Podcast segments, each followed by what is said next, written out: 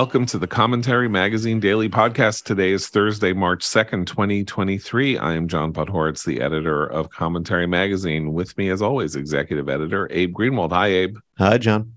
Media commentary columnist and American Enterprise Institute senior fellow Christine Rosen. Hi, Christine. Hi, John. And colleague of Christine Rosen's at the American Enterprise Institute and our Washington commentary columnist, Matthew Continetti. Hi, Matt. Hi, John.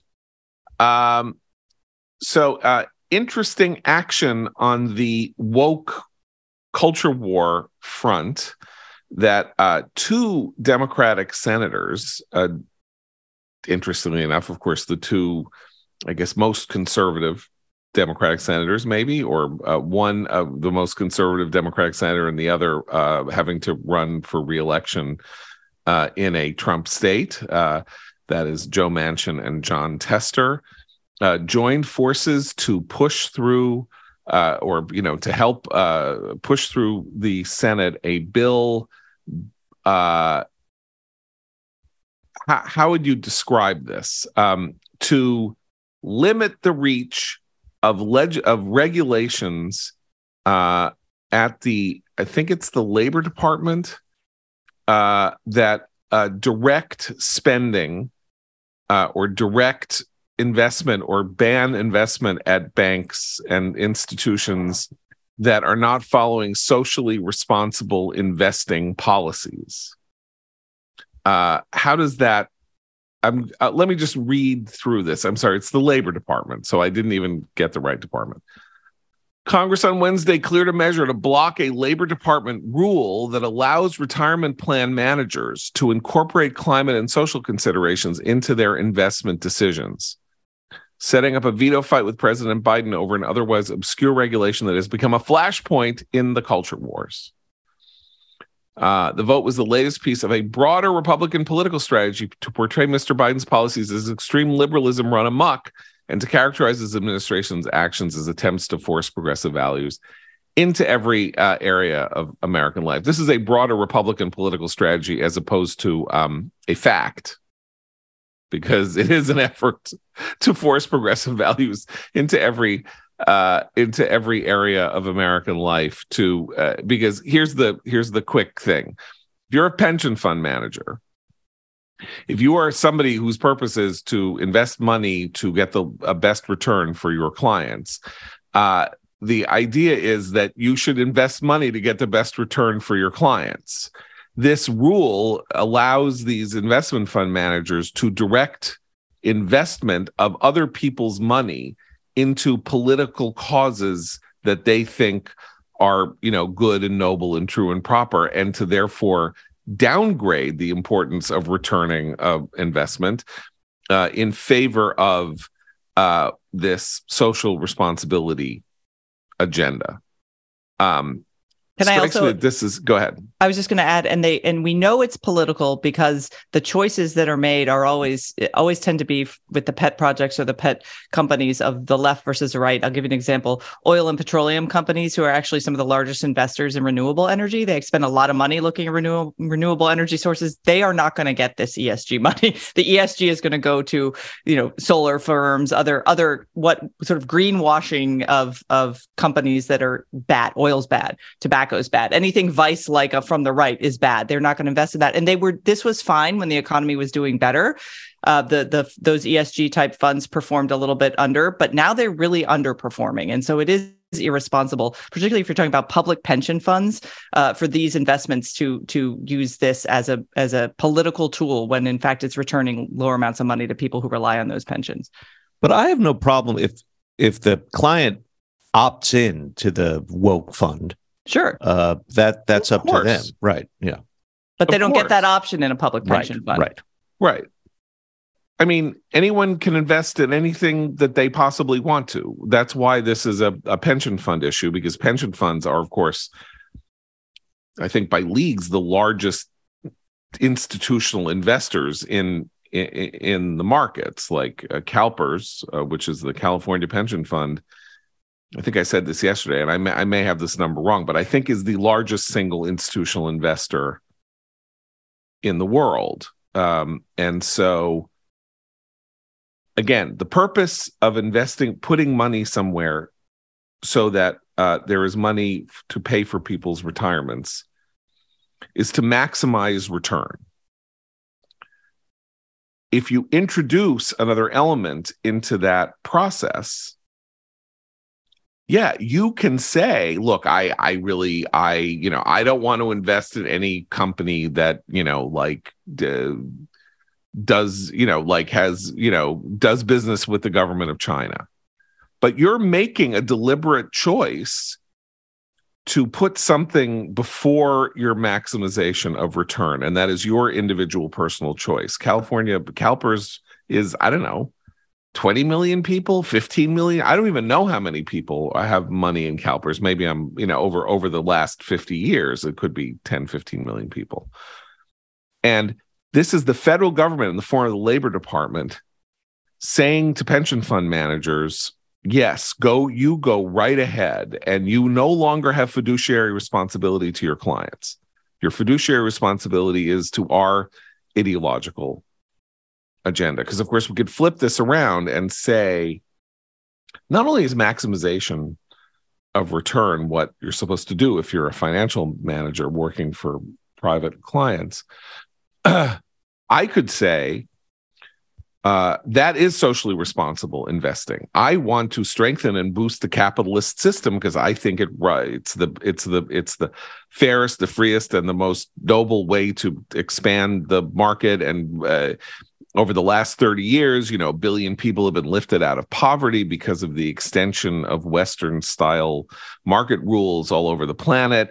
And that is socially responsible investing. And to do otherwise is, in fact, to harm people and harm the possibility of growth, which I genuinely believe. But I mean, who's defining what socially responsible investing is here? Larry Fink.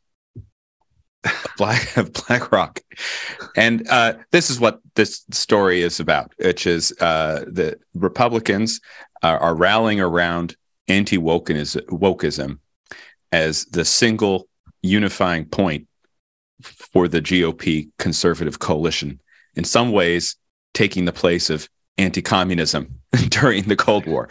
Now we all conservatives may disagree on a variety of variety of issues, whether it's uh, the size of the federal government, industrial policy, intervention overseas, but every conservative agrees that wokeism is bad, and so part of this anti woke effort is to push back against the ESG trend in institutional investing. The par- the paragon of which is uh, Larry Fink, the head of um, BlackRock, which is this ginormous um, investment uh, fund, and so there's a there's a political angle there. What the Republicans very effectively in the Senate are um, taking the ESG issue and uh, making gains with some help. And I think this is the other important factor in this story. The Senate passed the resolution, according to the uh, Stephanie Lai article in the Times, by a vote of 50 to 46 after two Democrats, Senators Jon Tester of Montana and Joe Manchin III of West Virginia, joined every Republican. Well, what's interesting about Tester and Manchin? They are both in cycle. they're yeah. both going to, they're up for reelection in 2024. We know that Tester has announced he will run for reelection. Uh, uh, Manchin has not said uh, whether he will run for he re-election. He said i'll be involved whatever vague yeah, he's leaving it open statement. but he also has said that he no longer cons- identifies as a democrat his pronouns are not democrat any longer they are american that's how about he, this flop how about this how about a, how about a classic Delaware job trade? He goes back to West Virginia and goes back to his job as governor. Yeah. While Jim Justice, the governor of West Virginia, becomes the senator. Right.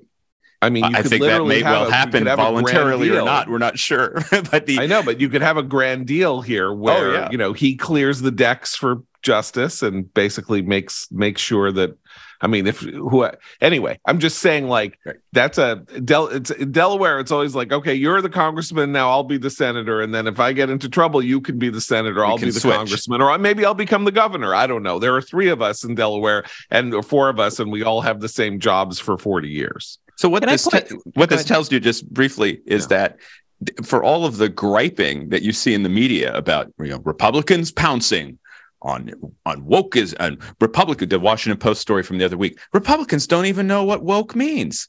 They don't know what it means. They haven't done the research. They haven't done the work. They don't even know what it means.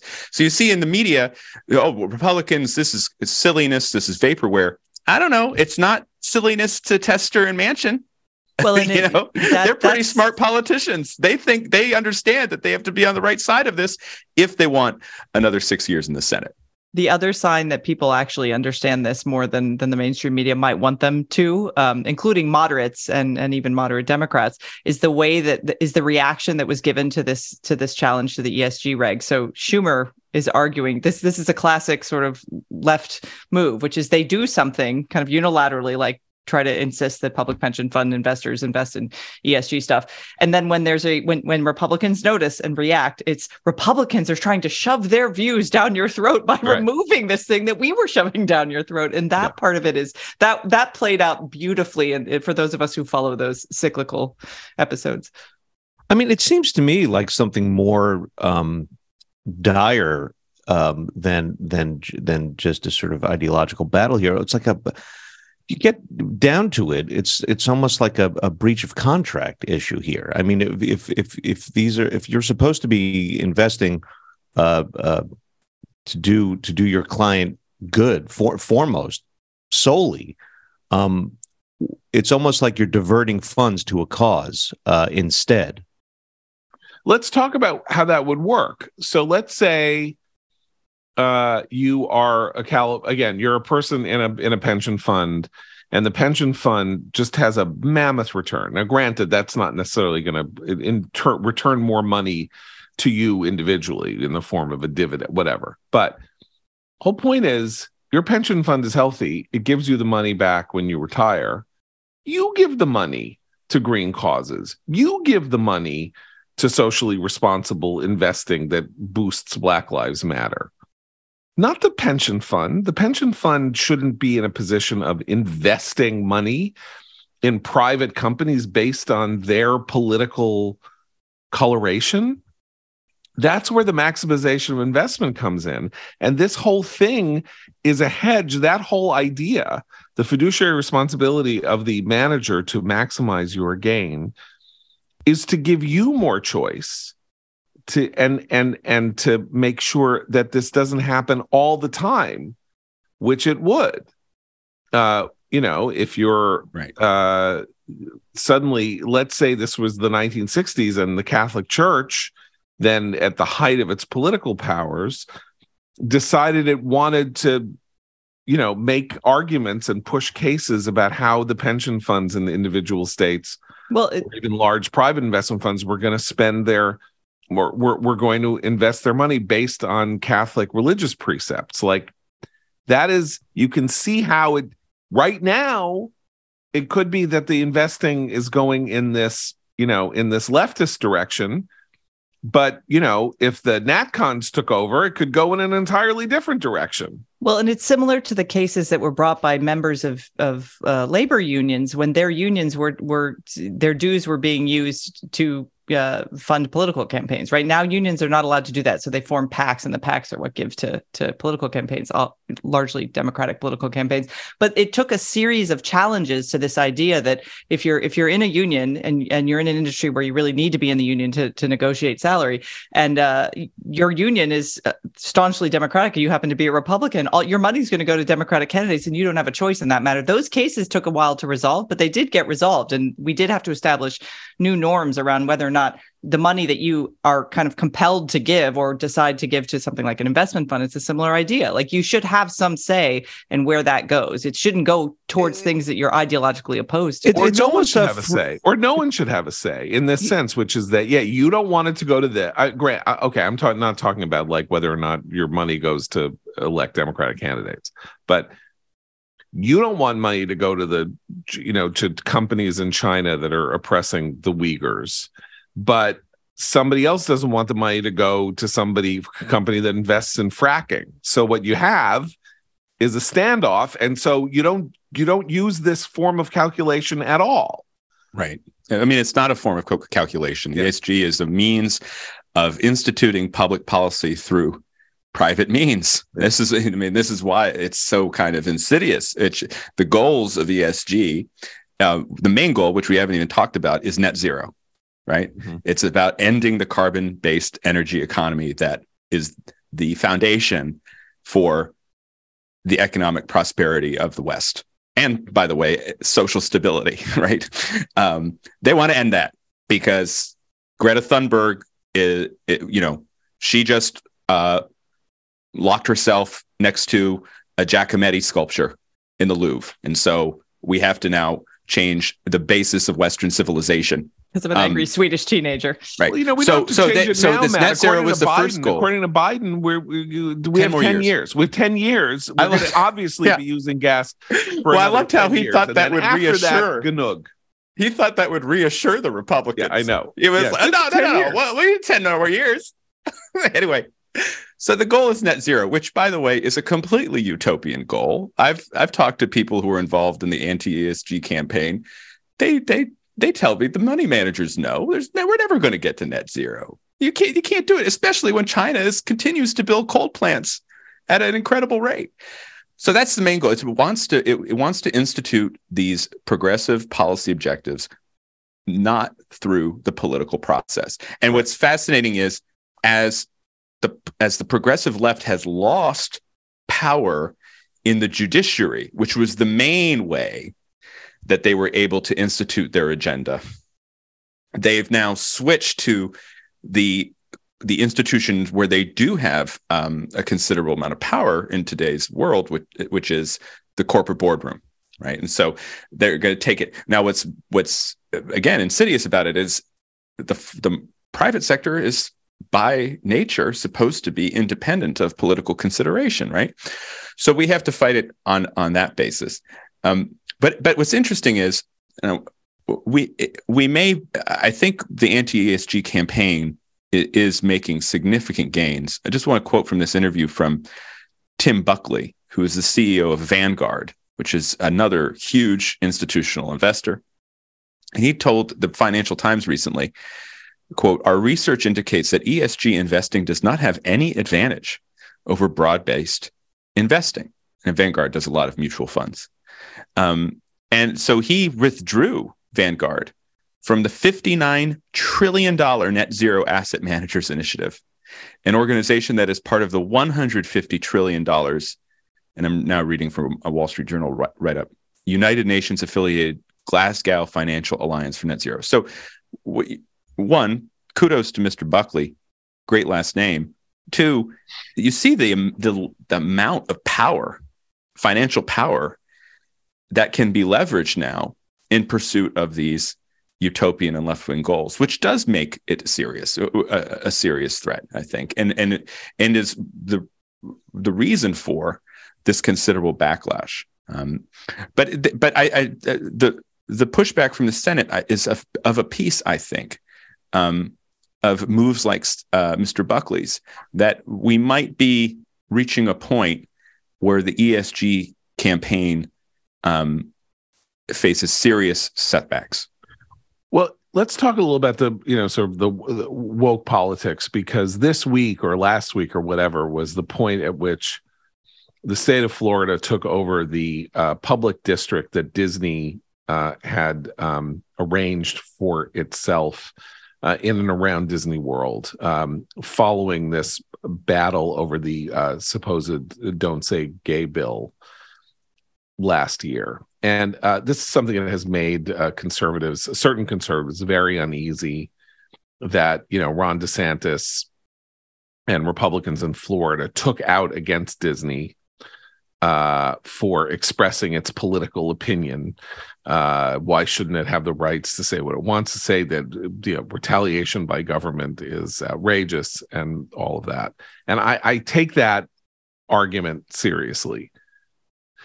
And there is something potentially unnerving about the idea that there are going to be these direct confrontations between you know entities and pe- maybe even people who express opinions that are counter to the you know to the prevailing consensus of the elected officials in any given state or municipality or nationally. But um the Reedy Park district was a Bennett was a public benefit given to a private company that was supposedly, and I'm sure it was, of mutual advantage to both, right? Like, so Disney did what it had to do without having to go and sort of beg for rights to put in a water pipe somewhere or do whatever here or there. Um, and and so it had its advantage because it meant that it could sort of work its will on this acreage and Florida's advantage was that a private company was paying for all this stuff and they didn't have to, you know, visit it upon have a whole process where they visited it upon taxpayers.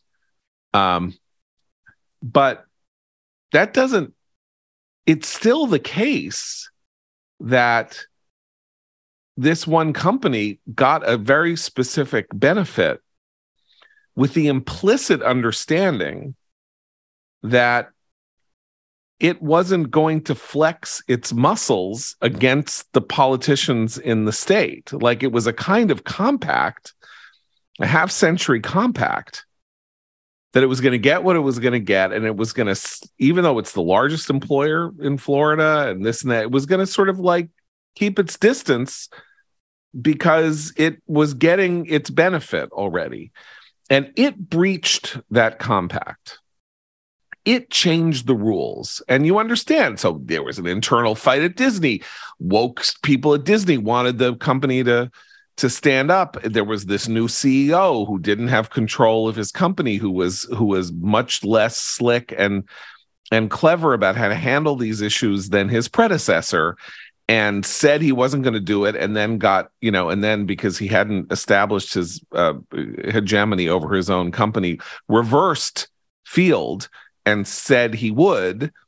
And then you know uh, i'm sure having made private assurances to desantis and to people republicans in the state that he would not and then he reversed field because he was he bob chapek now ousted at disney was terrified for his own future. Not because he believed in the don't say or he did or he didn't. I mean who cares what he thought? He was reacting to certain types of pressure on him that led him to believe that there was going to be no consequence to him doing what he did. And i i look at this and i say that okay well we'll see how it goes now because florida is now in now in charge of the reedy park district and we'll see how that functions when you know disney needs more energy for its tron you know when it needs some kind of power boost for its Tron ride, which is opening in a couple of months. But there is this idea abroad that uh, I just think in general that liberals can say and do anything.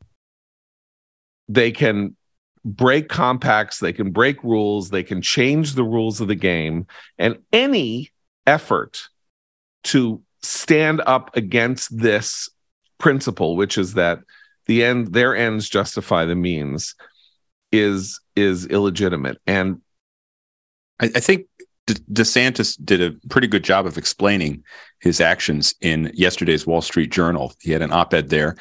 Um, of course, this is coinciding with the launch of his book um, and kind of the um, uh, the slow rollout of his presidential campaign this week.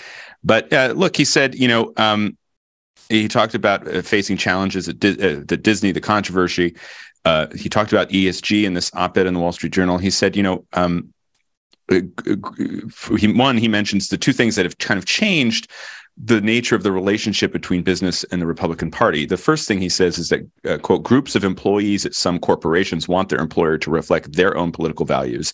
And such employees aren't a majority, but they are loud and militant, quote unquote. This is absolutely true. This is the case across all workplaces. Yeah. This is a huge problem for American society, in my humble opinion um, because that was not the way I was brought up.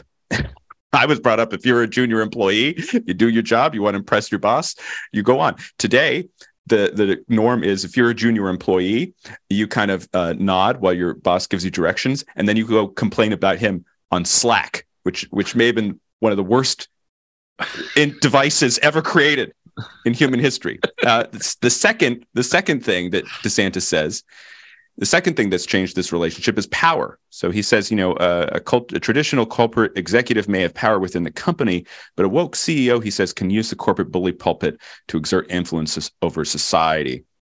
And this is especially true amid the push for environmental, social, and governance responsibility in corporate America. ESG is what we've been talking about. Um, and he says, in this environment, and I think here's the core uh, graph in this environment, DeSantis writes, old guard corporate republicanism isn't up to the task at hand. Old guard corporate republicanism, interesting choice of words. For decades, he says, GOP elected officials have campaigned on free market principles. I mean, that's kind of an exaggeration. But he goes on, governed as corporatists, sub- supporting subsidies, tax breaks, and legislative carve outs to confer special benefits on entrenched corporate interests. Now, and he's going to change that. What this says to me is the the anti woke, anti ESG campaign is in some ways a continuation of the anti cronyism campaign right. that conservatives have been waging for decades, right? So it's not actually that big a change in this regard, which is why I I had no problem with DeSantis's move against yeah. Disney because he was removing a corporate subsidy, right? Which is exactly what we're supposed to be yeah. against. But um, that's um, but that's in his framing. Um, there are people out there on the right that favor something like cronyism in in a different right. direction. Yeah, they favor it as long as the, the the the cronies are their cronies. But I mean, there is a there's a there's an injustice in that last paragraph. Not to not to Republicans and old guard Republicans, but um, I'll give you an example of how this works at the municipal level. By the way, at the federal, the national level, this is much less true, uh, particularly after after the banning of earmarks and various other things, because that was sort of how cronyism functioned in Washington. Was people got little things stuck into bills uh, to benefit their company or benefit, you know, written in very clever vague ways so that there was only a benefit would accrue only to one business or one type of business. But but that has much le- been much less the case over the last i don't know 20 25 years.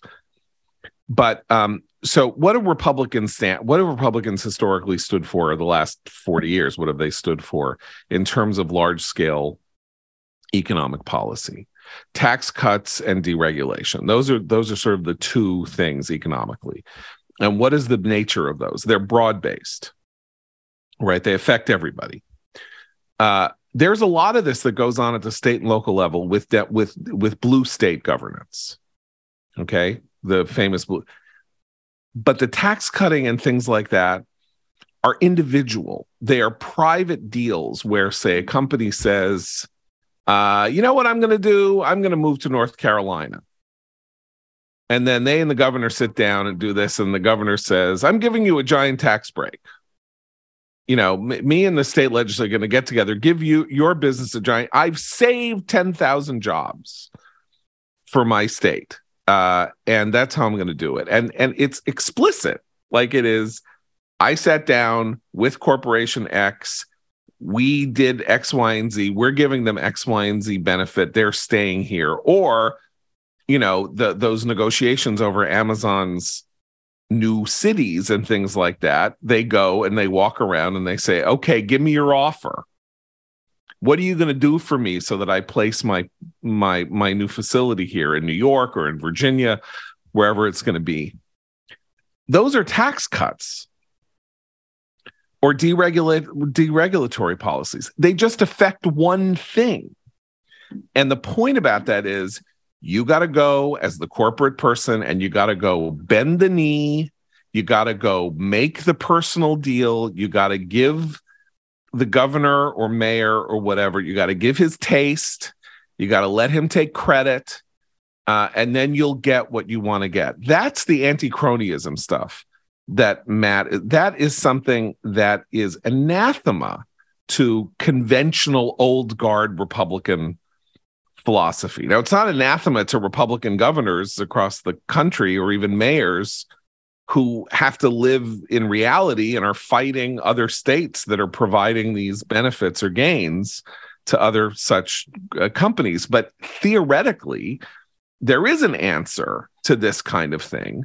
And that answer is the economic policy that the Republican Party has tended to follow, which is not to provide individual benefits to individual businesses or individually, um, how would you describe it? Favored, newly favored industries, you know, electric cars, batteries, Solyndra, all that kind of thing, you know, Superfund cleanup. How, you know, that that's how Republicans say cut everybody's taxes uh, and that's how you that's how you do this more more properly. So I think it's a it's a it's a gay that this corporatism is much more democratic than it is Republican. It's not woke democratic. It's not progressive democratic. To be fair, it is Clinton democratic. It is Cuomo democratic. You know, it is it's that kind of democratic. It is incredible footsie with corporations. It is Wall Street loving Clinton. It is that kind of thing. But that's, I think, where that's DeSantis's temptation to use this kind of rhetoric, which essentially is a form of unilateral. It is accepting the nonsense, dem, you know, liberal progressive arguments, caricatures of actually how Republicans or conservative philosophy feels about the relation between government and business. I think that is a concession he should not be making even if it makes you know some people in the Josh Hawley wing feel good about themselves. Well, it, I mean, it's how he's walking that line, right? Because yeah. because the walk the the rhetoric is, as you say, a concession toward kind of the you know um, the new right and their criticism of uh, so-called zombie Reaganism. Uh, but but again, I just go back to the actual policy with with reference to Disney, and that was actually that's textbook conservatism, yeah. which is we don't want the tax code to play favorites. We don't want to that we don't want cronyism. And so he removed it. Now, you know, the circumstances were a little bit unusual, and that's part of our new uh hyperpartisan tribalist era era, I think. But yeah. um, it shows you how he's he's balancing, I think, between outreach to the new right, trying to get them in his corner, trying to get some of the MAGA vote in his corner, while also, I think, still maintaining a connection to the longer traditions of conservatism within the Republican Party. It's what he tried to do on Ukraine less effectively. Yeah, right, right, exactly. Yeah, I mean, well, that's, he, walking the line is well, really well. I'll, I'll bet you, Abe, that when he writes his Wall Street Journal op-ed on Ukraine, it'll be a little bit more elegantly stated right. than his off-the-cuff answer in but the this, diner at this, Fox and Friends. When did when did Fox and Friends just go? To, they just everything is now at the diner. everything well, you know, it's, it's like, like uh, we have to be at their diner. We can't do the show. Uh, you know, um, it, it's fantastic because it's it, it's the new version of the shoe leather reporting. right. You know, I, David I... Broder walking around Macomb yeah. County, or Tom Friedman's cab. Tom cab Friedman driver. has cabs. Tom, David yeah, Broder's walking around the neighborhood. Fox and Friends. Yeah. You got it. Where's the diner? Where's the nearest diner? That's how we're going to figure out what's on the mind of Fox News viewers today. Can I just add on the it's DeSantis? also wrong because there's only one state where diners matter politically, and that's New Jersey. Like it's okay if Fox yeah. were based in New well, Jersey. Well, all New Jersey politics is conducted in diners, but it's conveniently located across the river from where Fox is based. Maybe that's why there they go, go, to the diner so often. Yeah, that's true. I just want to throw in there on the DeSantis point, especially given what Abe correctly said about Ukraine. Um, he's he's trying to nationalize what he's been very successful as a governor doing in Florida, which is he he he does he has perfected a way of talking about domestic policy while governing in a way that the vast majority of voters in that state, who aren't all concerned, not all of whom are concerned with the anti woke stuff, want to see results. And he he did that brilliantly with the covid policies but and it's a little harder with some of the other domestic policy issues but i think he does get into trouble when he tries to thread that needle with foreign policy and that will be something he, he definitely has to think about if he takes a national stage here. I want to uh since we're since we got into desantis which is I think my fault. Uh, I, let let let's let's go into some rank presidential punditry, as as as Jonah would say. Even though you know it's like we're literally a year from anybody voting in the primary, or a little less than a year from anybody voting in the primaries. Um, so two two interesting data points. One, DeSantis' book come out has come out, and apparently it is a raging success, which is very very unusual for these presidential prep books. Like everybody produces them, everybody you know, publishing houses publish them, and they don't sell. And this one apparently is selling like hotcakes, according to my friend Eric Eric Nelson, uh, who is a, a book book editor and publisher, uh, selling like crazy. Uh, that's very unusual uh, and it indicates the level of interest in him. Now, remember, book sales are, you know, a really good week in book sales is 50,000. So it's not like we're talking about scales of the tens of millions, but it's an indication of something. And it comes at an interesting moment because, of course, what we are seeing in polling is a Trump surge. Uh, three or four polls have Trump up again. A couple of them have him up by 20 points. That just indicates that these numbers are incredibly soft. You can go from like 30 to 50 or down to 20 or whatever, you know, like that just means it's all very, very soft. But I want to highlight something that our friend uh, Rich Lowry said yesterday. And I just give me a second to find it. I'm sorry. Um, Rich uh, did, did a you know did a column on Trump and the Trump surge in which he said the following the disinclination to engage with Trump at all, meaning by other Republicans, brings back memories of 2016. It's a temporary dynamic. That's one thing. If it's another prisoner, if it's a temporary dynamic, that's one thing. If it's another prisoner's dilemma among the non Trump candidates, waiting for someone else to take him on, it's repeating the same mistake and expecting a different result. Uh, to the man or the lady, as the immortal, as the immortal Ric Flair said, you've got to beat the man. Trump may indeed be beatable, but the latest polling shows him squarely in the way of anyone who wants to take over the party he's dominated for seven years and counting. And this is what happened last week is very simple. It shows how easily Trump could probably just take walk into the nomination because he's got a year. It's easy, but it's not easy for him. He just has to not talk about 2020. He just has to talk about what's going on now. So, what did he do last week? He went to East Palestine, walked around, he bought the McDonald's, he wore the hat, he said it's very bad that they're not paying enough attention to you.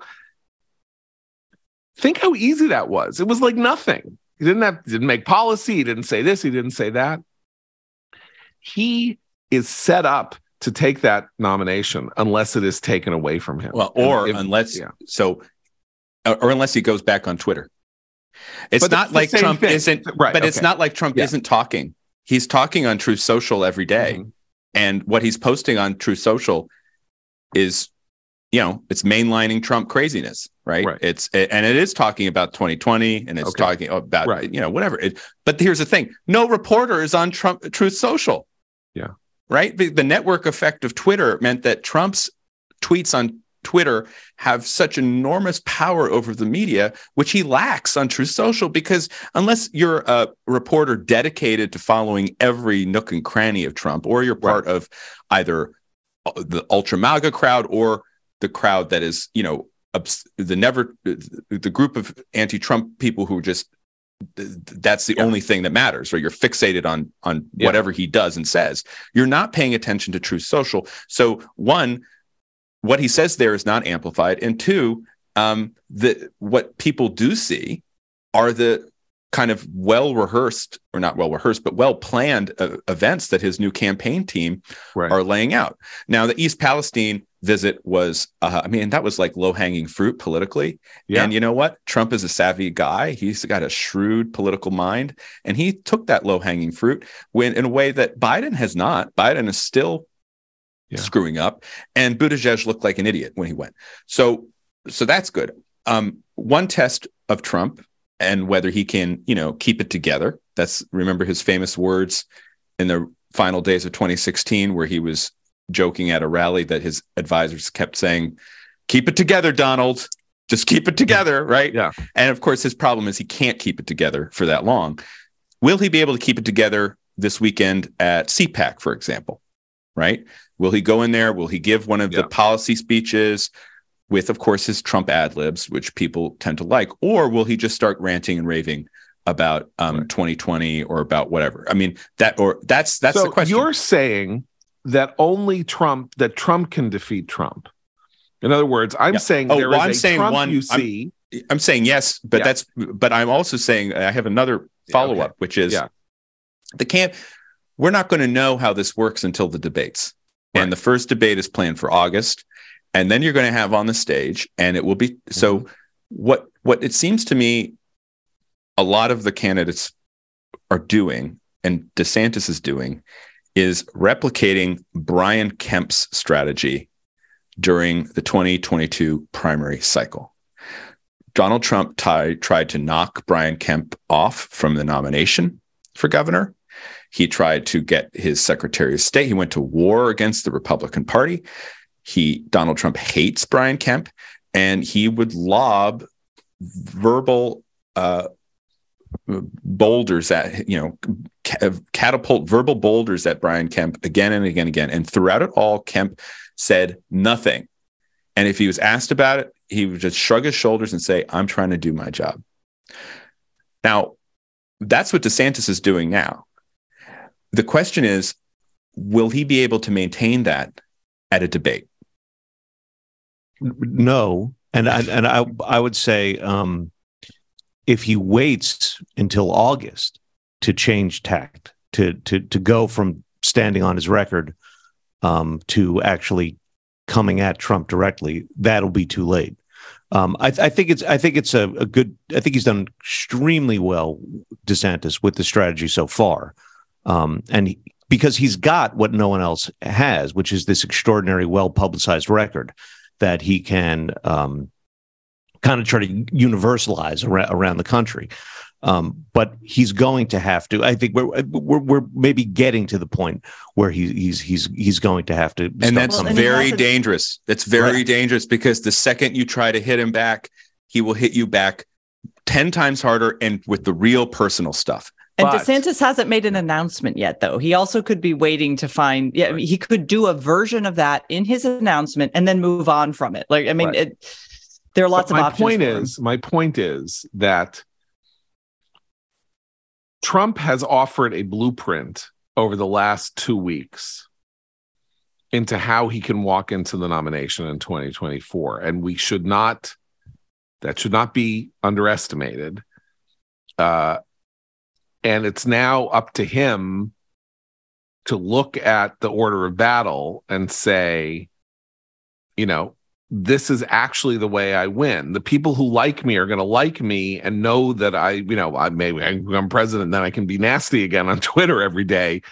Um, if I could just win over some of these other people, just you know, ten percent of them who who who have turned away from me, I can kind of you know slide in, and I'm just back in the mode of saying if Republicans don't understand that at some point, I don't know when that is, and Abe says it's too late if it's June. I don't know if that's true. They're going to have to beat him. But John, I just want to say, I, Yeah. we, there's a risk in inferring too much from the past two weeks because East Palestine is tailor made for Trump. Um, that was it's, it's unique in that sense. It's his people with a gripe Yeah. who Joe Biden has completely blown off. Yeah. So there there was a there was a a a a, a, a red carpet, you know, waiting for him to show Right. up and do what he did. That doesn't happen every week. absolutely right but um just think about what we started the show with okay it's too complicated it's a labor department loosening of a regulation that would allow pension managers to invest money in socially responsible funds okay so that's whatever uh what if mr department of energy luggage stealing cross dresser if that issue came out in September. Uh, it's not as though the Biden administration isn't going to turn over in the same way that the Trump administration did. wacko, bizarro regs, legislation, individuals, Rachel Levine at the Department of Health and Human Services, all of that, going to give him a field day in his East Palestine mode. Um, I think you can't depend on that. You don't know what it's going to be. It's all a question of whether or not you exploit it in the right way at the moment that you exploit it. But it's not as though the Biden administration, the Biden White House is very controlled but there are what is it there are 14 cabinet departments who the hell knows what's what what pops up and when and where and if it's not about him this is the key if it's about other things somebody else liberal depredations uh, liberal seizures of power all of that he is uniquely well suited in the in the eyes of Republicans to be the combative person. Now DeSantis looks good too, but Trump's in the lead, so d- d- that's mm-hmm. that's all I'm saying. I and think. he's been in the lead. I mean, this is the other yeah. thing. It's like it hasn't really been a Trump. That I wrote about the Trump comeback in January yeah. because yeah. I believe after the midterms, uh, he was at a low point. The the campaign launch, no one yeah. really paid attention to. He does seem to be, even in the visit to East Palestine, I will say he does seem older. I oh, think. Oh yeah. Than he did even a year ago, really. And by the way, engaging on that is part of what I'm talking about. Well, like, and I think they will have, have to go with Trump and say you DeSantis are too old Haley, to be president. All of them. Yeah, yes, I mean he's still Trump. I mean he doesn't seem old the way that Biden does, but no. he does. I just watching him in some of these public appearances, he does seem, you know, he's getting up in years. Um, yeah.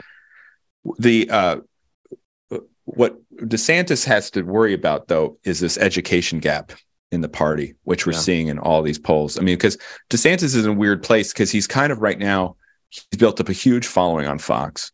He has a lot of the NatCon new right in his corner. And then he has in the polls, I mean, the, the NatCon new right doesn't show up in the polls, but among actual, you know, the majority of Republicans, he has the support of college educated Republicans who uh, probably probably voted for Trump twice. But in the aftermath of the 2020 election, January 6th, the 2022 midterms, believe it's time to move on. And DeSantis is the guy to move on to because of his record, because he's um, he's a more um, he's a more articulate uh, communicator than Trump is in some ways. I mean, Trump is visceral, emotional. Mm-hmm. That's not DeSantis. DeSantis right. is hyper articulate um, yeah. and speaks fast and everything.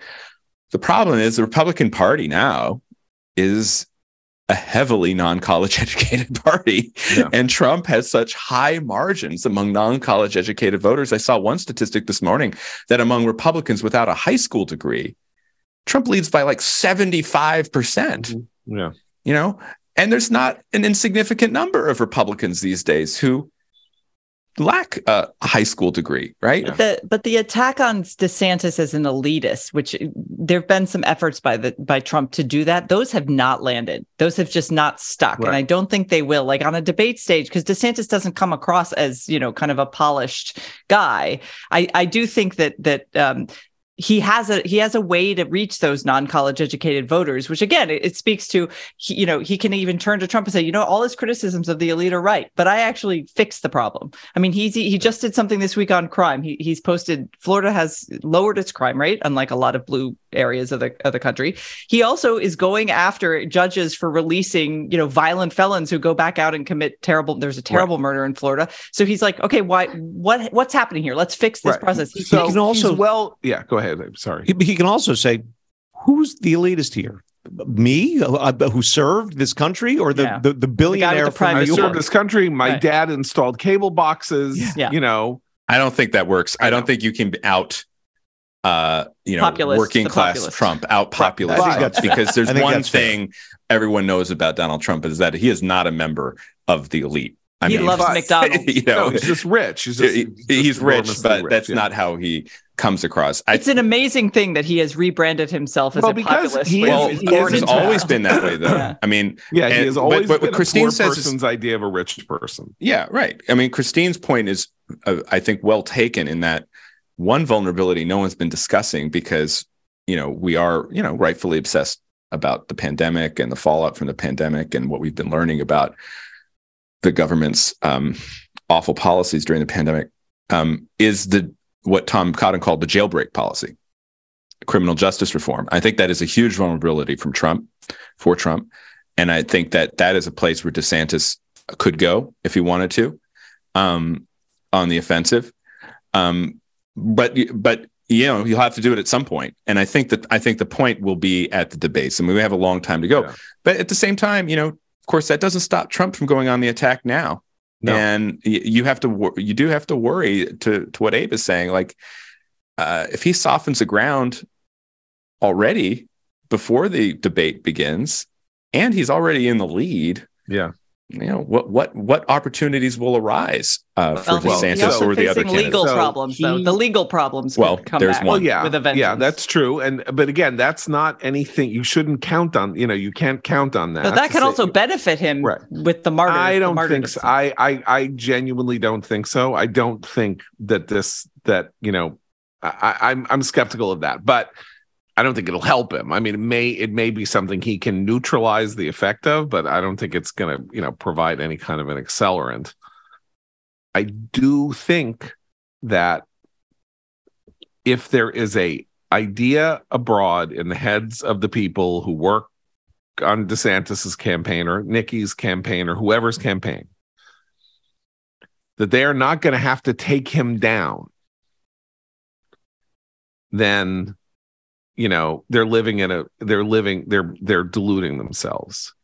This is going to have to be taken away from him. He's already showing over the last month that he has a way of stabilizing and ballasting him, himself his indiscipline and his monomania and all of that may shake him off that you know foundation. Um but uh it it's not going to happen organically it just isn't and so they better prepare themselves because he's there. And rich, as rich said as i've been saying you know like you have to go at the man. If you want to win a race you have to beat the other person.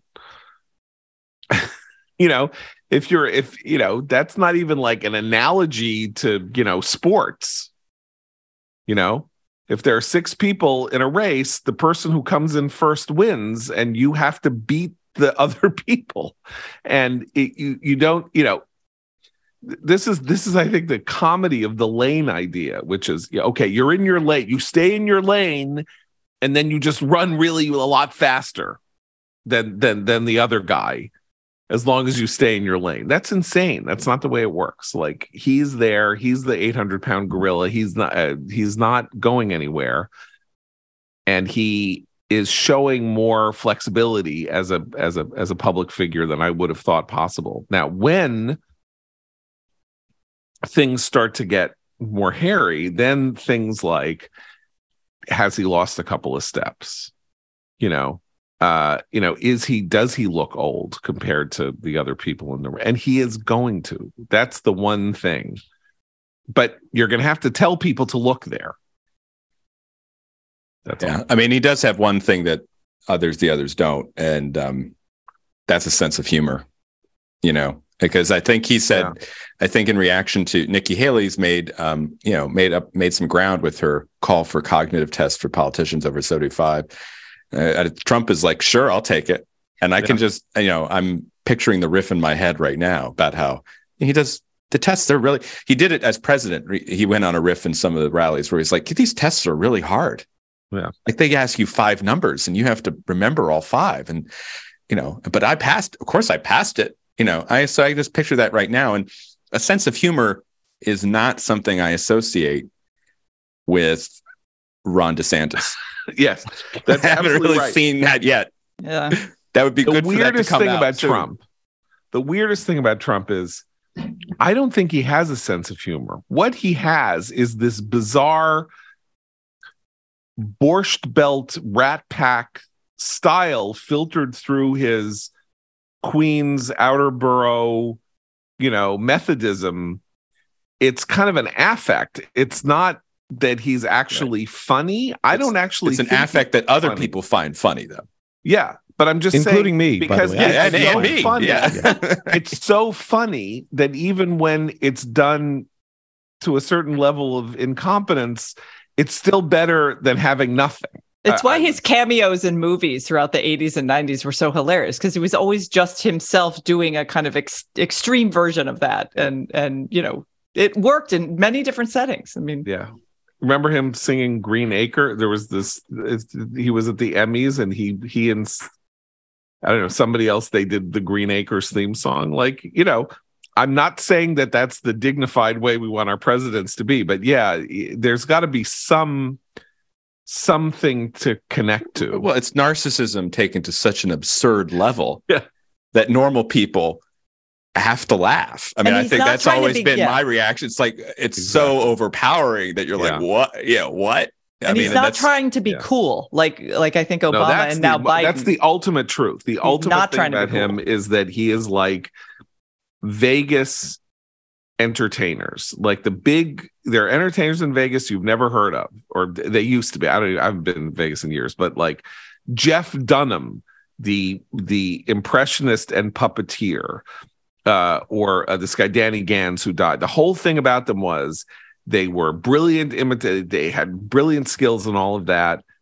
But what they weren't was hip. They were the opposite of hip. They were corny. They were sentimental. They were patriotic. They were this. They were that. That is exactly the realm uh, that that that that Trump is in. And of course, because he's old, also it doesn't make him look like a fuddy duddy to be that kind of person. If DeSantis at the age of forty five says, you know, like I won't let my children watch da da da because that's you know, blah, blah," then he might look kind of like a stick in the mud. But well, to to the former president who appeared in Playboy videos. yes, You know, yeah, and wrestling. Yeah. Anyway, uh, the whole point is he's still there and he's still there and he's not going anywhere and he's the person to beat. Then he, if you had to, if you actually had a hundred dollars or if you had a million dollars and you had to bet whether it was Trump or DeSantis and you had no choice, I bet Trump right now. I mean, if you had to, if you had to do it by by by midnight tonight, I would bet Trump. But I'm always wrong, by the way. So if if you Yeah, don't I'm want, such See, a I'd want to do terrible the I'd. I'd want to do the responsible ESG style investing and put my money on DeSantis. Right. So. Okay. Anyway, we got to go. We'll be back tomorrow for uh, Matt, Christine, and Abe. I'm John Podhoretz. Keep the candle burning.